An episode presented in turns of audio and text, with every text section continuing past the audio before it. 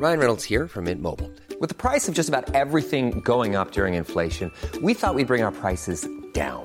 So to help us, we brought in a reverse auctioneer, which is apparently a thing. Mint Mobile unlimited premium wireless. Ready to get 30, 30, bit to get 30, bit to get 20, 20, 20, bit to get 20, 20, bit to get 15, 15, 15, 15 just 15 bucks a month. So, Give it a try at mintmobile.com slash switch. $45 upfront for three months plus taxes and fees. Promo for new customers for limited time. Unlimited more than 40 gigabytes per month. Slows. Full terms at mintmobile.com. Quality sleep is essential. That's why the Sleep Number Smart Bed is designed for your ever evolving sleep needs. Need a bed that's firmer or softer on either side? Helps you sleep at a comfortable temperature? Sleep Number Smart Beds let you individualize your comfort so you sleep better together. JD Power ranks Sleep Number number 1 in customer satisfaction with mattresses purchased in-store. And now, save 50% on the Sleep Number limited edition Smart Bed for a limited time. For JD Power 2023 award information, visit jdpower.com/awards. Only at a Sleep Number store or sleepnumber.com. Hold up. What was that? Boring. No flavor. That was as bad as those leftovers you ate all week. Kiki Palmer here, and it's time to say hello to something fresh and guilt-free. Hello Fresh. Jazz up dinner with pecan-crusted chicken or garlic butter shrimp scampi. Now that's music to my mouth. Hello Fresh. Let's get this dinner party started. Discover all the delicious possibilities at hellofresh.com.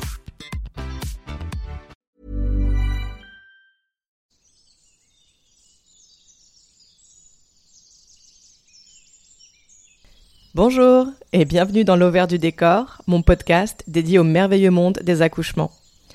Je m'appelle Roxane et je cherche ici à rendre accessibles des notions autour de ces sujets qu'on pense parfois trop compliqués ou réservés au corps médical.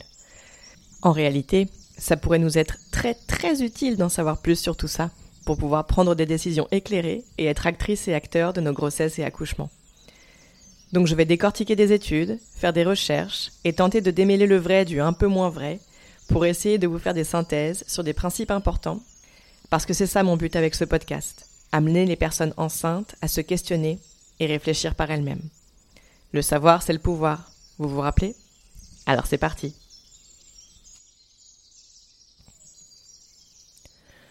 Ce qu'on me répétait beaucoup lorsque j'étais plus jeune et qu'on me parlait d'accouchement, c'était T'inquiète pas, tu prendras la péridurale et ça fera pas mal. Et puis aussi, l'épisiotomie, c'est rien du tout, ils font ça très bien et ça aide vachement.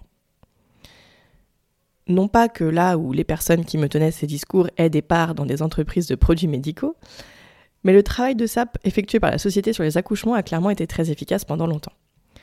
Il l'est évidemment encore un peu, mais j'ai envie de penser qu'avec le recul qu'on a aujourd'hui, on est de plus en plus nombreuses à se poser des questions. Bon, le fait est que toute ma vie, j'ai été bercée à ce discours-là et que je ne le comprenais pas vraiment, donc je ne le questionnais pas particulièrement. Pour rappel, l'épisiotomie, c'est une incision pratiquée par le personnel médical dans le périnée pour agrandir l'orifice artificiellement et accélérer la sortie de bébé. Elle est aujourd'hui pratiquée dans 44,4% des naissances pour les primipares, donc les premiers accouchements, et aux alentours de 26% en moyenne pour tout le monde. Les taux varient fortement d'un établissement à un autre et sont équivalents à 0,5% pour les accouchements à la maison. Donc sur ces chiffres, on parle donc de quasiment aucune femme accouchant chez elle qui subira une épisiotomie, contre presque une femme sur deux pour celles qui accoucheront à l'hôpital. Je pose ça là. Durant ma première grossesse, j'ai commencé à beaucoup me renseigner et à comprendre que cette histoire d'épisiotomie, elle n'était pas claire. Ce côté systématique déjà, évidemment, et puis même cette question de savoir si oui ou non une épisiotomie était une intervention qui aiderait vraiment bébé à naître ou en fait pas tant que ça. Aucun moyen de trouver un consensus parmi les études disponibles, mais quand même, énormément d'études avaient tendance à montrer que l'épisiotomie n'était pas forcément utile et surtout qu'elle ne devrait pas être pratiquée de manière systématique. Forte de ces connaissances, je m'étais dit que je ne me ferais pas avoir, non non non, que je l'écrirais bien sur mon projet de naissance, que de toute façon, j'avais bien compris et que je pourrais m'y opposer.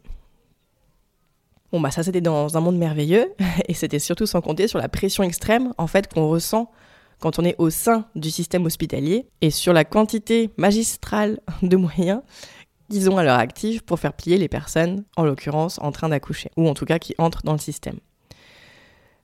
Un parallèle que je trouve assez juste, c'est de comparer ça à un match de foot en fait. Lorsque l'équipe joue à domicile, elle a un avantage non négligeable. Tout le monde le sait. C'est une vraie donnée qui est prise en compte dans les statistiques, genre même dans les paris et tout. Une équipe qui joue à domicile, elle est favorisée. Elle connaît son terrain, tout lui est familier, et cette familiarité, elle lui donne une assurance qui joue un poids considérable dans son état d'esprit et surtout dans sa foi en sa capacité à gagner. Lorsqu'elle joue à l'extérieur, on sait que ce manque de familiarité et d'assurance joue en sa défaveur. On considère toujours que l'équipe qui joue à domicile est celle qui a l'avantage au moins psychologique. Dans le cas de l'hôpital, qui jouerait donc à domicile, et de la personne en train d'accoucher qui jouerait à l'extérieur, il y a en plus l'avantage mental de l'équipe sachante contre l'équipe non sachante. Aussi éduquée sur la question que soit la personne donc considérée comme non sachante, la patiente, elle sera forcément considérée comme jouant en ligue amatrice. Et l'ascendant du système est d'autant plus fort. Alors attention, je ne dis pas que le personnel médical veut pratiquer des épisiotomies juste pour faire sciemment du mal aux gens. Et c'est d'ailleurs pas ça que je veux dire en général. Mais le système ayant une connaissance de la physiologie quasi inexistante, faut rappeler que assister à un accouchement physiologique, ce n'est pas au programme des formations des sages-femmes et des obstétriciens. Donc, ils ne connaissent pas la physiologie de l'accouchement et ils abordent cet événement avec un biais de pathologisation qui est très fort et ils voient donc en toute situation la nécessité d'intervenir. Tout ça pour dire qu'on a beau savoir, on a beau avoir lu des études et être informé, lorsqu'on se rend à l'hôpital et qu'on joue donc à l'extérieur, on n'est plus maître ou maîtresse de la situation et on fait au final ce qu'on nous dit de faire. J'ai donc évidemment fini avec une épisiotomie. La sage-femme mis 1h30 à me recoudre, tout ça pour faire des points en plus trop serrés et devoir en couper un au bout de 3 semaines, alors que je m'étais juré que ça ne m'arriverait pas. Mais alors, est-ce que l'épisiotomie, elle est vraiment nécessaire pour faire sortir un bébé? De manière très concrète, lorsque la personne en train d'accoucher est allongée sur le dos, son bassin ne peut pas s'ouvrir correctement et son périnée n'est pas dans la position optimale pour pouvoir s'étirer comme il le pourrait. Donc oui, pratiquer une épisiotomie va permettre de faire glisser bébé vers l'extérieur plus facilement. Sauf que ce qui se passe, ce n'est pas tant que l'épisiotomie va permettre au bébé de sortir plus vite. Ce qui se passe réellement, c'est que la position allongée imposée par le système et la prise d'une péridurale empêche le périnée de s'étirer et engendre des difficultés à faire sortir bébé. Donc, pour pallier à ce problème-là, eh bien, on coupe dans les chairs. Qu'on soit très clair, on n'a jamais vu le besoin de pratiquer une épisiotomie sur une personne ayant accouché à quatre pattes ou enfante, par exemple. Ça n'existe pas. Parce que on est fait pour ça.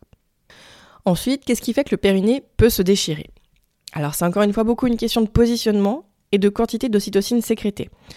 Mais quand bien même la physiologie serait parfaitement respectée, il peut arriver que le périnée se déchire de manière naturelle. Petite précision, lorsque la physiologie de la naissance est respectée, donc essentiellement pour les enfantements à domicile où on est le plus près a priori de la physiologie, les déchirures profondes et graves n'existent pas. C'est très clair et statistique, c'est un fait. Il y a des études qui existent là-dessus et je peux vous en mettre quelques-unes en description de l'épisode. Les déchirures de troisième et quatrième degré, donc celles qui atteignent les tissus très profonds du périnée ou celles qui vont jusqu'à l'anus, ne se produisent pas durant un accouchement physiologique. C'est impossible. Le corps est fait pour s'étirer, pour faire grandir et faire sortir ce bébé. Il peut arriver que de légères déchirures se produisent, mais c'est plutôt rare. Alors maintenant, je vais vous partager une très unpopular opinion, ou opinion impopulaire pour celles qui préfèrent la VF. Et surtout, avant même d'être impopulaire, c'est une idée qui en tout cas personnellement, ne m'avait jamais traversé l'esprit avant genre mes 33 ans. Et puis un jour que je regardais des vidéos de Yolande Norris Clark, petite parenthèse, c'est une personne qui œuvre dans le milieu des free births ou des naissances libres. Euh, je ne suis pas d'accord avec tout ce qu'elle dit, euh, mais le fait est qu'elle a une vision des naissances et du système qui permettent d'ouvrir le cerveau, et ça c'est hyper précieux. Donc qu'on soit d'accord ou pas, elle a quand même un type de réflexion qui est intéressant. Donc le fait est que dans une de ses vidéos, elle a abordé cette question de savoir pourquoi est-ce qu'on voudrait à tout prix recoudre un périnée qui se serait déchiré naturellement. Je laisse un petit blanc là pour vous laisser digérer cette question. Qu'est-ce qui fait qu'on voudrait forcément recoudre un périnée qui se serait déchiré naturellement? Donc avec une déchirure minime de premier ou deuxième degré. Est-ce que ce serait même nécessaire de recoudre cette déchirure? J'étais déjà dans une réflexion de prise de recul très forte par rapport au système, à l'hétéronormativité, au patriarcat, et j'avoue que ce sujet m'a heurté de plein fouet. C'est vrai en fait. Pourquoi est-ce qu'on voudrait recoudre un périnée qui se serait déchiré naturellement? Après tout, les chairs, elles sont capables de se régénérer toutes seules, de cicatriser. Alors évidemment, s'il y a une déchirure, les chairs ne se recolleront pas a priori ensemble comme elles l'étaient avant, mais elles ont la capacité de cicatriser chacune de son côté. Yolande Norris Clark parle de son expérience à elle. Elle a eu une déchirure lors d'un de ses enfantements qu'elle n'a pas voulu faire recoudre. Et elle explique que maintenant sa vulve a une forme très différente de l'image qu'on a d'une vulve en vérité. Et elle explique à quel point ça ne change absolument rien à son quotidien, euh, à ses rapports sexuels ou à ses sensations. Sa vulve n'a simplement plus l'aspect d'une vulve de jeune fille ou d'une personne qui n'aurait pas eu d'enfant. Et je crois que c'est ça en fait le cœur de la question le cœur de pourquoi est-ce qu'on recoue des vulves qui se sont déchirées pendant un accouchement. Parce que pour l'homme, et là je vais parler du point de vue hétéronormatif qui structure notre société, hein, mais pour l'homme, le corps de la femme doit rester ce territoire pur, juvénile, accessible. Le corps de la femme doit offrir à l'homme un paysage agréable, un paysage qu'il serait le premier à découvrir et qu'il aurait envie de coloniser.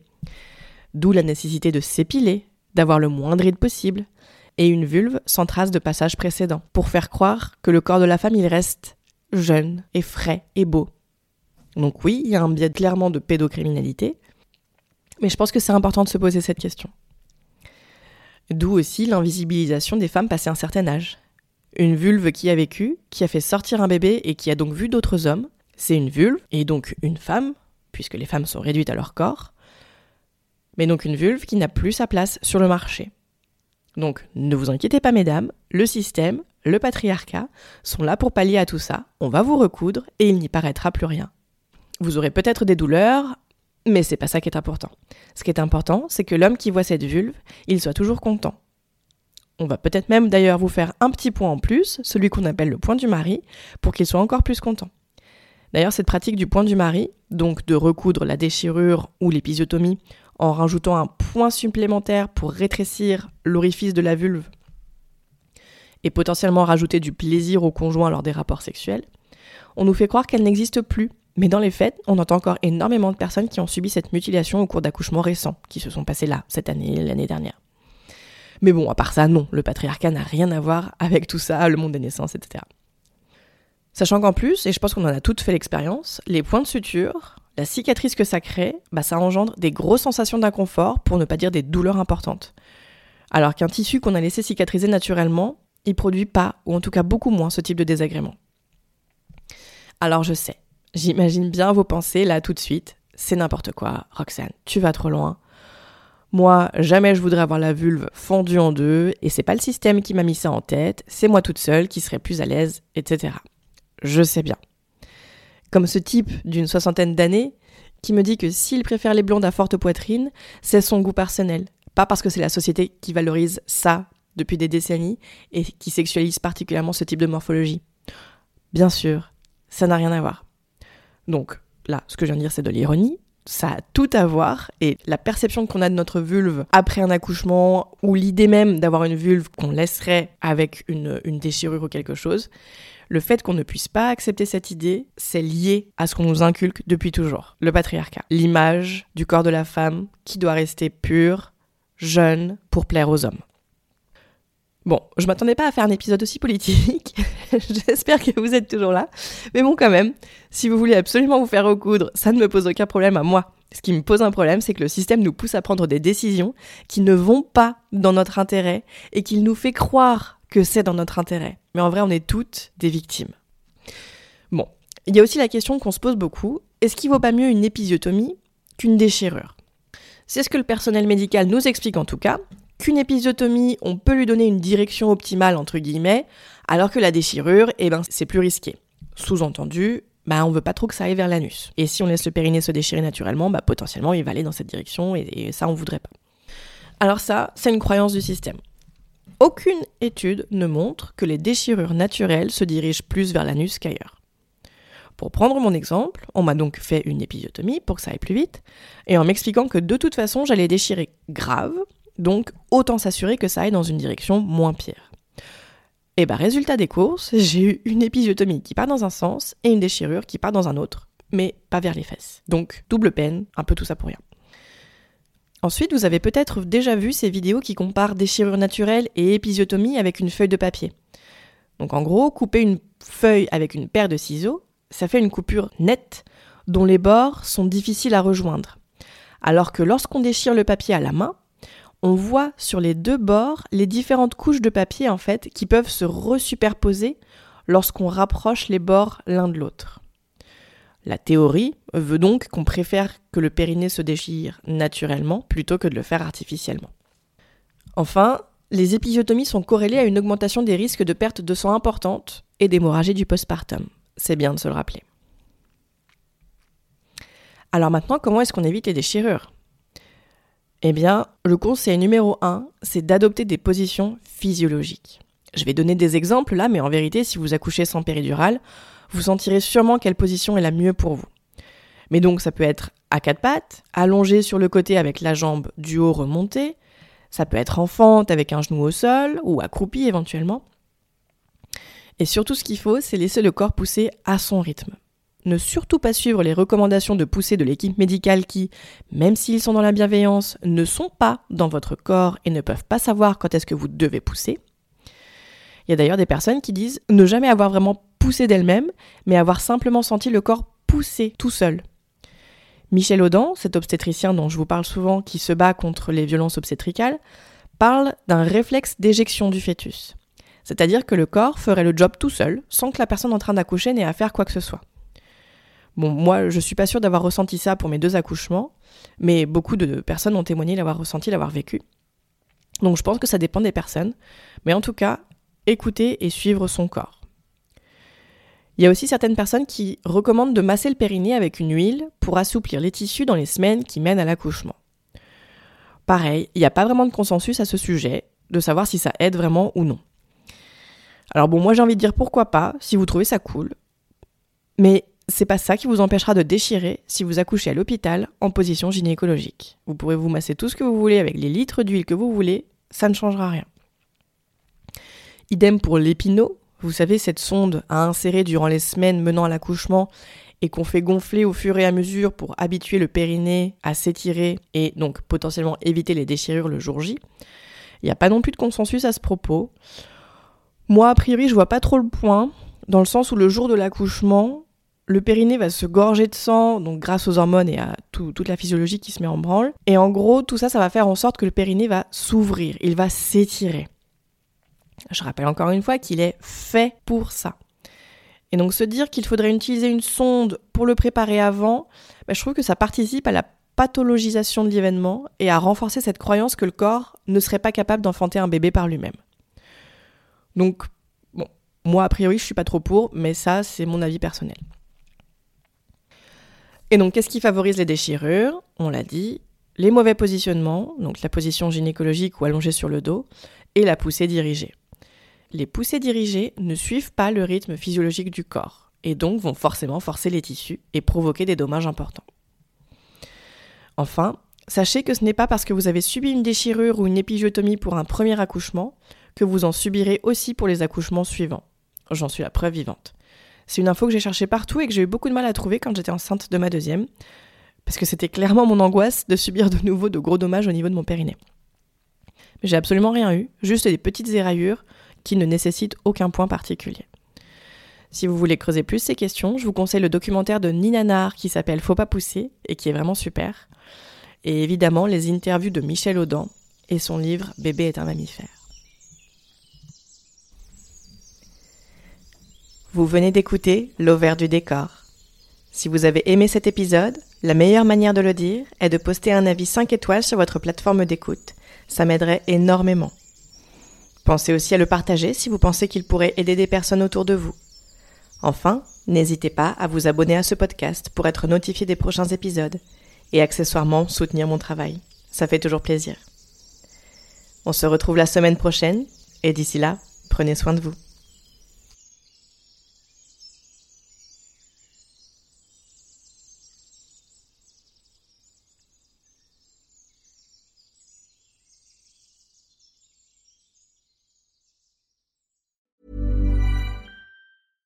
Ever catch yourself eating the same flavorless dinner three days in a row? Dreaming of something better? Well, HelloFresh is your guilt-free dream come true, baby. It's me, Kiki Palmer. Let's wake up those taste buds with hot, juicy pecan-crusted chicken or garlic butter shrimp scampi. Mm. Hello Fresh. Stop dreaming of all the delicious possibilities and dig in at HelloFresh.com. Let's get this dinner party started. Hi, I'm Daniel, founder of Pretty Litter. Did you know cats tend to hide symptoms of sickness and pain? I learned this the hard way after losing my cat, Gingy. So I created Pretty Litter, a health monitoring litter that helps detect early signs of illness by changing colors, saving you money and potentially your cat's life. Pretty Litter is veterinarian developed, and it's the easiest way to keep tabs on your fur baby's health right at home. Go to prettylitter.com and use code ACAST for 20% off your first order and a free cat toy. Terms and conditions apply. See site for details. Imagine the softest sheets you've ever felt. Now imagine them getting even softer over time. That's what you'll feel with Bowl and Branch's organic cotton sheets. In a recent customer survey, 96% replied that Bowl and Branch sheets get softer with every wash. Start getting your best night's sleep in these sheets that get softer and softer for years to come. Try their sheets with a 30-night guarantee. Plus, get 15% off your first order at bowlandbranch.com. Code BUTTERY. Exclusions apply. See site for details.